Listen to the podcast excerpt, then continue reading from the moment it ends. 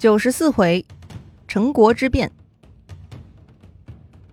上一回咱们讲到了陈国的那些破事儿，郑国公主嫁到了陈国，成了风流的下姬，居然同时期跟国君陈灵公以及他手下的两个大臣孔宁和宜行父发生了非礼关系。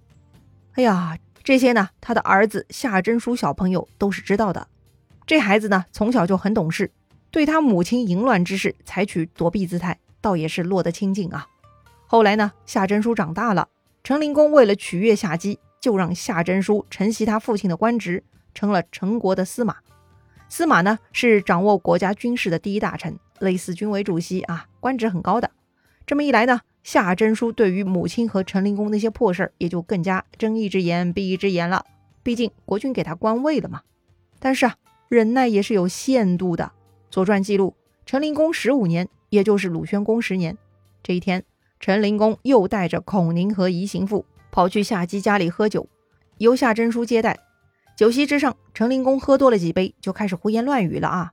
他呀，满脸坏笑，指着宜行父说呀：“陈叔长得像你呀。”宜行父呢，也笑嘻嘻地说：“也像你。”哎呀，这两个老男人是疯了哈！人家夏真书就在席上呢，你们互相说夏真书像对方，言下之意那就是夏姬跟对方生下夏真书的喽。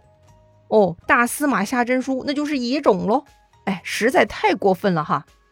本来夏真书是知道这几个男人跟自己母亲那点见不得人的淫乱事儿，但鉴于对方是国君和高官，一直隐忍没有发作。这一次当面调戏夏真书实在是忍无可忍了，于是呢，他就准备动手了。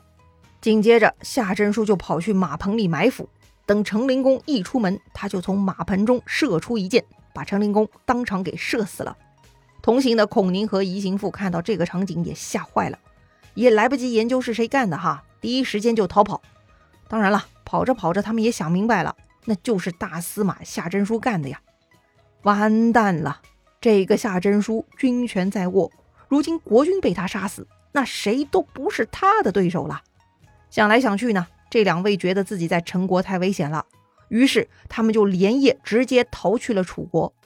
这两个人来到楚国，向楚庄王告状，说夏真书造反，杀掉国君，请楚王替陈国人做主啊。那么夏真书算不算造反呢？夏真书杀掉陈灵公之后，陈灵公的太子归武。以为夏真书要政变夺权，吓得第一时间就逃去了晋国。那么夏真书有没有扶立其他公子呢？还真没有。夏真书的父亲是陈宣公的孙子，可见夏真书也是公氏血脉。所以呢，夏真书自立为陈侯了。这么一来，原本夏真书杀国君似乎情有可原，但这会儿呢，自立为陈侯，显然其中确实掺杂着野心，那也是不争的事实啊。听说这种事情，楚庄王很高兴啊！陈国国君被杀，陈国大夫找自己做主，不就意味着自己在陈国人心里就是霸主吗？于是呢，就在第二年，楚庄王喜滋滋的带着军队就开到陈国去了，指名道姓说是来处理夏真书的，与其他人无干。说起来呢，夏真书已经成了新的陈国国君，但是毕竟威望不足，看到楚庄王打上门来，陈国人都害怕到腿软。于是啊，大家私下商议，保住自己要紧啊。于是呢，陈国人团结一心，就把夏真书交出去了。楚庄王下令，在陈国国都的立门将夏真书五马分尸了。哎呀，说起来，这个夏真书也是个悲剧人物，当过国君，居然还被五马分尸，死相太难看了。哎呀，谁让他有这样的老娘呢？楚庄王杀掉了陈国国君，就将陈国编入楚国，降级为楚国的一个县。哎呀，这件事情啊，让楚庄王得意了很久。楚国的臣子们呢，也都纷纷向楚庄王道贺，庆祝大王不费吹灰之力占领陈国呀。这下中原诸侯该知道楚国的厉害了吧？可是呢，偏偏有一个人没有向楚庄王道贺。这个人呢，名叫申叔时。他此前出使齐国，回国复命后呢，直接回家了，也没有向楚王道贺。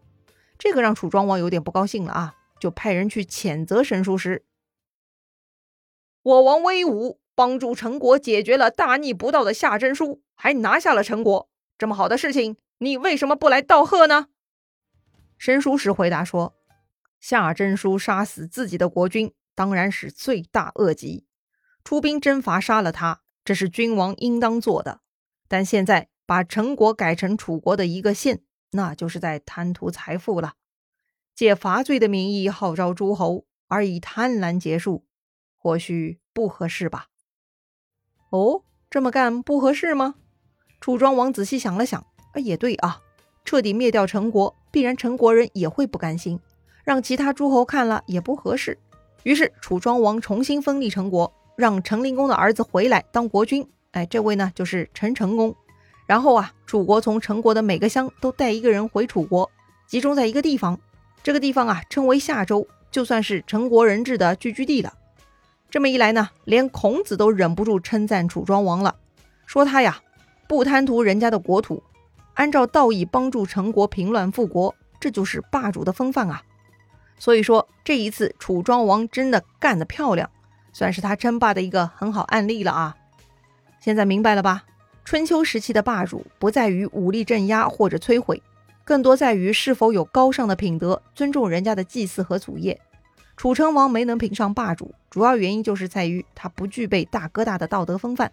还好他的孙子楚庄王头脑比较清醒哈，不过呢，陈国还算好处理啊。相比较而言，处理郑国就比较麻烦了。《左传》记录，从楚庄王八年开始，楚国几乎每年都要进攻郑国。楚庄王八年的夏天、九年的冬天、十年的冬天、十一年的冬天，接着十四年的冬天、十五年的冬天、十六年的春天、十七年的春天，哎呀，这随便数一数，一只手都数不过来啊。这些日子啊，楚国都进攻了郑国。哎呦，我的天哪！为啥连年进攻呢？表面来看呢，是郑国的三心二意啊，墙头草两边倒，一会儿偏向晋国，一会儿偏向楚国。当时中原老大就是晋国，晋国要把郑国拉入中原集团。当然了，本来郑国就是中原集团的，还姓姬呢。只不过呀，郑国地处中原与楚国的交界处，一度又投靠楚国，所以啊，晋国把郑国盯得死死的。郑国很害怕，所以呢不敢再跟楚国勾搭。这么一来呢，楚国就出兵教训郑国，然后晋国就会跳出来替郑国对抗楚国。但有的时候晋国也不出兵，郑国打不过楚国呢，就认输投降，签订和平盟约。那么事后呢，郑国就会被晋国教训，然后呢，郑国只能再跟楚国毁约。于是楚国又出兵打郑国。哎，这就是晋国、郑国、楚国三个国家的恶性循环哈。最吃苦的呢，就是夹在中间的小弟郑国。无奈的郑国呢，也只能一次次的哀销。到了楚庄王十七年，阶段性最后一次哀销的时候，郑国的国君呢，已经传到郑襄公了。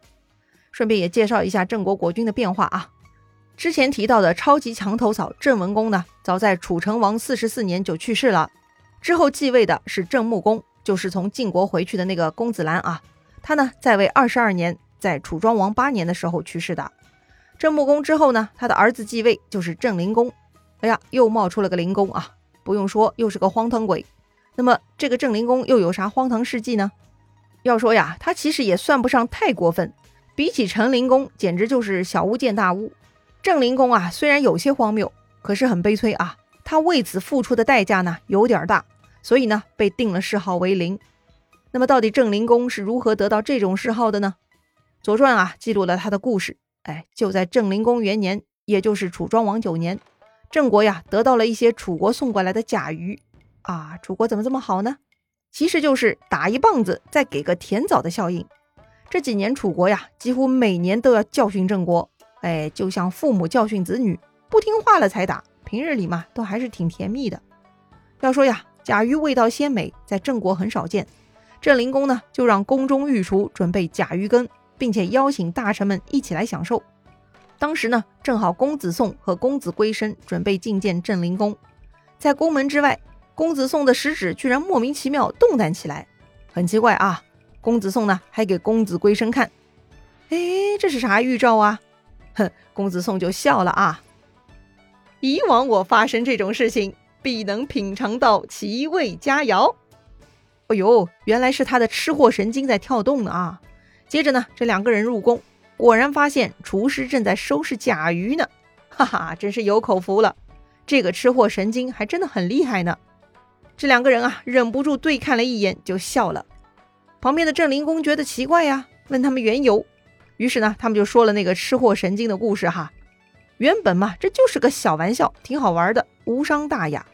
偏偏啊，这个郑灵公很孩子气，他的情商完全不在线。为了证明那个吃货神经根本没用，郑灵公在开饭的时候赏给所有的人吃甲鱼，而偏偏不让公子宋吃，这就让公子宋十分没脸面了。公子宋也火了啊！关键他就是个吃货，美味在前却不让他吃，太折磨人了。于是呢，这个公子宋也顾不上礼仪了。书上说他燃指于鼎，长之而出。意思就是啊，这个公子宋把手指头伸到煮甲鱼的锅里，蘸了一点汤汁，放到嘴里尝了一下味道，然后呢，就自行离开王宫了。